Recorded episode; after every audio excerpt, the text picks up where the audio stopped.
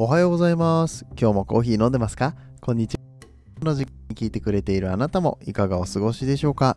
さてこの番組は自称コーヒーインフルエンサーこと私翔平がコーヒーは楽しい、そして時には人生のたたた役に立つ、くそ、役に立つというテーマのもとお送りしております毎日15分くらいのコーヒー雑談バラエティラジオでございます。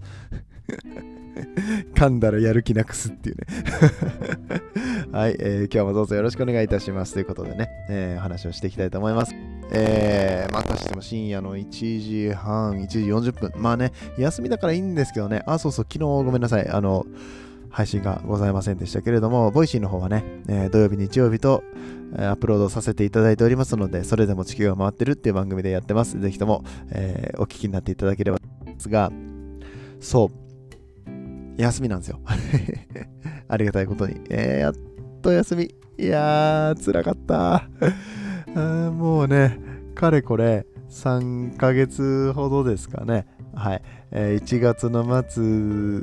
から出張が始まり、で長期出張のまま、えー引っ越しをし、みたいなね、転勤をし、みたいな。えーそんで、あの、職場の方がね、ずっと大変で、うん、まあ、これは何だろうな。別にその、新年度だからとかそういうことじゃなくって、もう単純にあの業務量が多くてですね、で、あの、まあやっぱり引っ越しも大変じゃないですか。まあそこら辺がね、ようやく片付いてきたなっていうところで、まあゴールデンウィークが来て、まあこのゴールデンウィークもね、まあずっと長時間労働だったわけなんですけれども、これもなんとかこなしまして、やっとお休み、日曜日、もう本当にゆっくりさせていただきました。でね、明日と明後日も休みなのよ。3連休。やったぜって話なんですが、このね、月曜日と火曜日がね、自分らは休みだけども、オフィスとかさ、やってるじゃん。なんだったらね、今日日曜日なのにね、業者から電話かかってきましたからね。うん、え、今日？って。今？って。わかるやん、そこはってね。さすがに思いましたけどね。ね、まあ、管理職って大変ですね。そういうところは。まあまあ、でも、まあ、お休みなんでね、ゆっくりと過ごそうかなと思っております。でね、えーこのお休みを利用して、えーまあどうしてもね、この休みの間、ワインが飲みたかったんですよね。えーということで、ワインショップを探しました。自分が最近住んでいる木更津市というところで、美味しいワインが飲めるところ、売ってるところないかなと思って探しました。ありました。ありがとうございます。はい、美味しいワイン買ってきたんですよ。それがね、カリフォルニアのワインだったんですけどね。まあそこで話した話が面白かったなということで、まああのコーヒーの話じゃなくてワインの話にはなってしまうんですけれども、コーヒーとか、まあそういった、えー食べ物、飲み物に通じるところがあるかなと思うので、今日はちょっとその話をしていきたいと思います。はい。えーマイクロクライメイトって何、えーっていうタイトルにしようかな。決めとけよって。決めてから喋りなさいよって思うよね。そうだよね。僕もそう思う。ねあの、マイクロクライメイトって言葉知ってますか？まあ、とりあえずその話からやってまいりましょうか。はい、えーでは本編やってまいりましょう。この放送は、歴史とか世界遺産とかを語るラジオ、友沢さんの提供でお送りします。はい、えー、なんかね、急に聞いたことのない、えー単語を出されてね、何の話って思った方もいらっしゃるかもしれませんけれども、まあ、あの、聞いてみれば、あの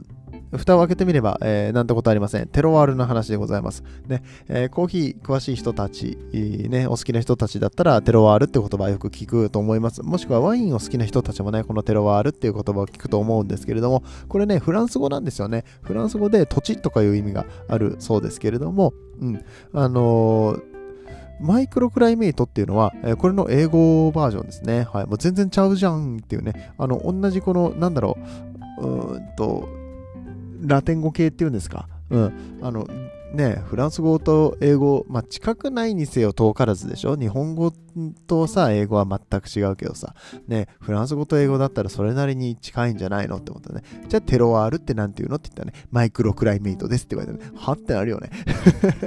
何それって。えだってさ、あの、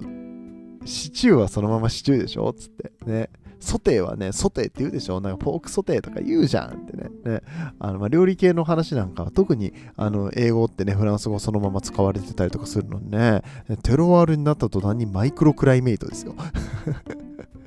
ねまあこのマイクロクライメイト、もしくは、えー、日本語にすると微小気候っていうような言い方をするらしいんですけれども、コーヒーしかり、ワインしかり、まあ、日本で言ったら日本酒もそうですよね。はいえー、このテロワールによって味の出来方がだいぶ変わってくるよというようなお話でございます。えー、具体的にどんなものが含まれるのかというと、うんとまあ、めちゃくちゃいっぱいあるんで、もうこれって言い切れないんですけれども、まあ、例えば大きなもので言うと、まあ、土ですよね。土の成分だったりだととか、まあ、硬さだったりとかね、うん、まあ、赤土がいいとか、石灰質の土がいいとかね、いろいろ言いますよね。あとは、えっ、ー、と、日照条件ですね、日当たり、うん、ほら、山が近かったりとか、えー、海沿いだったりとか、ね、海沿いとかになってくると、今度は風向きとか風の強さ、えー、とかね、あと霧が出るかどうか、ね、霧が出るんだけれども、標高が高い位置にあるのか、低い位置にあるのかとかね、はい。あとはコーヒー以外の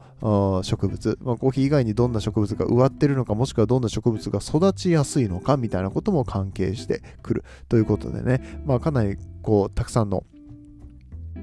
条件があるんだけれども土地に恵まれたところなのかそうじゃないのかっていうところでコーヒーの味とかはかなり変わってきますね。ねワインの味ももちろん変わってきますね。うん。もうコーヒーで言うとさ、よくさ、あの寒暖差が、えー、高いから美味しいコーヒーができるとかね、身がギュッと詰まるからいいとかいう話をするけれども、じゃあ標高が高いところが基本的にはいいんだけど、標高高いと今度はさ、日当たりが良すぎるのも良くなくて、この日照が強すぎないことっていうのもコーヒーの、うん、美味しいコーヒーができる条件だったりとかしますね。そのためにわざわざ、えー、このシェードツリーって言って、コーヒーに直接日が当たりすぎないように、うんうん、コーヒーを覆うようなコーヒーよりも背の高い木を植えたりとかしますね。はい。まあまあそんなような話があるんですけれども、まあ今日僕が買ったワインの話をすると、えっとね、なんて名前だったかな？ワインの名前が、えっと、えっと、ちょっと待ってよ。カリフォルニアのワインを買ったんですよ。はい。あの、カリフォルニアのね、ロダイ地区っていうところのワイン。もうこれ今回初めてなのかな？いや、今まで飲んだことあるのかもしれないんだけれども、あんまりね、あの、カリフォルニアワインって言われて、もうナパバレーぐらいしか知らないもんだから、あんまりこう、なんだろうな、土地の住み分けみたいなことも考えたことなかったんですけれども、あのー、あ、あったあった、オールドソウルっていう、えー、何？オールドソウルってっていうブランドになるのかな？これは、うんと、そうですね。あの、農園の名前じゃないと思うからね。うん。エステートグロウンピノノワールロダイって書いてありますね。そうロダイ地区っていうところで取れたピノノワールになります。でね、まあ、さっきから土地の良さの話をうんぬんしているんですけれども、ロダイ地区ってあんまり土地としては良くなかったみたいですね。うん、いわゆるこのアメリカの内陸にあたるんですけれども、うん、あんまり良くなかったんですって。バルクワインって言って、まあ、大量に作るようなワイン、まあ、そのなんていうの、繊細な味がするとか、高級感のある味がするワインじゃなくて、まあ、とりあえずワインにはなるよねっていうようなワインを作ってたような地区だったんですけれども、最近は作り手がね、まあ、若手の子たちとかが特に集まって、まあ、ここの土地でも、しっかりと丁寧な味作りをしたら美味しいワインできるんじゃないかって言って、まあ、実際にそれでねあの頑張ってね、まあ、基準めちゃくちゃ厳しいらしいんですけれども、まあ、あの世界で一番、うん、このワインの作り方の基準では厳しいんじゃないかぐらいの感じで、えー、その地区ではワイン作りをしてるみたいなんですけどまあこれが美味しくて今回飲んだピノがね、うん、あのカリフォルニアのその、まあ、ロダイっていうかサクラメントとかあたりの土地になるんですけれども、あそこら辺の井戸って、まちょっと南の方に当たるんですよね。フランスで言うと、うんと、フランスでも南部ですね、ローヌとかそっちの方になるんじゃないかなと思いますが、はい。えー、そうなると、まあ、ピノノワールなんか特に生育にすごい向いてるかって言ったらそうでもないんですよね。で土着の品種でもないですし、うん。ね、美味しく育つのかっていうところもわりかし疑問には思えるんですが、これがね、美味しかったし、で、かつ、あの、アメリカワインらしく、あの非常にこう、飲みやすかったっていうか、開けてすぐ美味しいみたいなところもね、あったから、あこれは本当に上手に作ってるなって。うん。で、何が言いたいかっていうと、テロワールは非常に大事なんですよ。で、ロダイみたいに、あんまりこう、恵まれた土地じゃなかった。た場合っていうのって、まあ、やっぱりこう、まあそこでできるワインだからね、しょうがないよねみたいな感じで下に見られちゃうようなこともあるとは思うんですけれども、もう実際のところ、うん、頑張ったら美味しくなるんだということをあの示してくれるいい例なんじゃないかなと思いました。そうそう。あの、太平洋プレート、太平洋プレートとアメリカプレートっていうのがあって、あの、カリフォルニアですね。そう、そこがぶつかり合っ、ってて隆起している関係であの辺のワインって美味しいみたいなね。あとはなんだろう石灰質のうん土だからいいみたいな話があるんですけれどもこのロダイ地区に関してはそのアメリカプレート側って言って、まあ、太平洋プレート側の方が美味しいワインができるって言われている中でのアメリカプレート側だからまあ要はあのまあねあのクラスのねいけてないグループみたいな感じなわけじゃないですか。で、その上、えー、と土も別にあの普通の砂利みたいで、あのあ石灰質の部分もちょっとは含まれるっぽいけれども、そんなにね、あのいい土じゃない。だけれども、うん、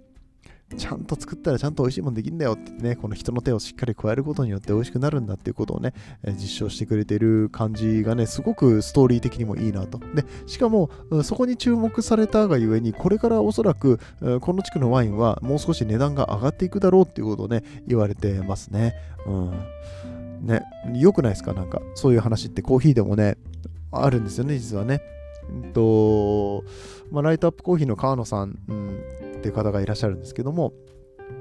えーと、川野さんはね、確かインドネシアのウォッシングステーション、うんまあ、コーヒーをね、集めてきて、洗って、うん、発酵させる場所ですね。ここでの品質管理をしっかりすることによって、まあ、インドネシアの、うん、うんと美味しいコーヒーが取れるであろう地区だけれども、なんかあんまり品質が高くないと。コーヒー自体の品質あまり高くないよねっていうようなところに赴いて、まあ、生産指導とかね、いろいろしたみたいなんですけども、結局はやっぱり丁寧な仕事ですよね。まあ、大変ですよ、もちろん。それやらんくってもさ、あのコモディティの適当なワインなり適当なコーヒーなり作っといたらさ、それなりの値段で売れていくわけだからさ、まあ、生きていく上でのね、もうただただこの